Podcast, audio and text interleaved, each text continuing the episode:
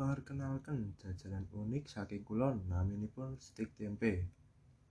Stik tempe niki modifikasi bentuk lan bahan saking panganan tempe.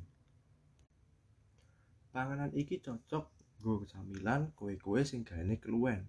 Sing genah rasane enak regane ya murah.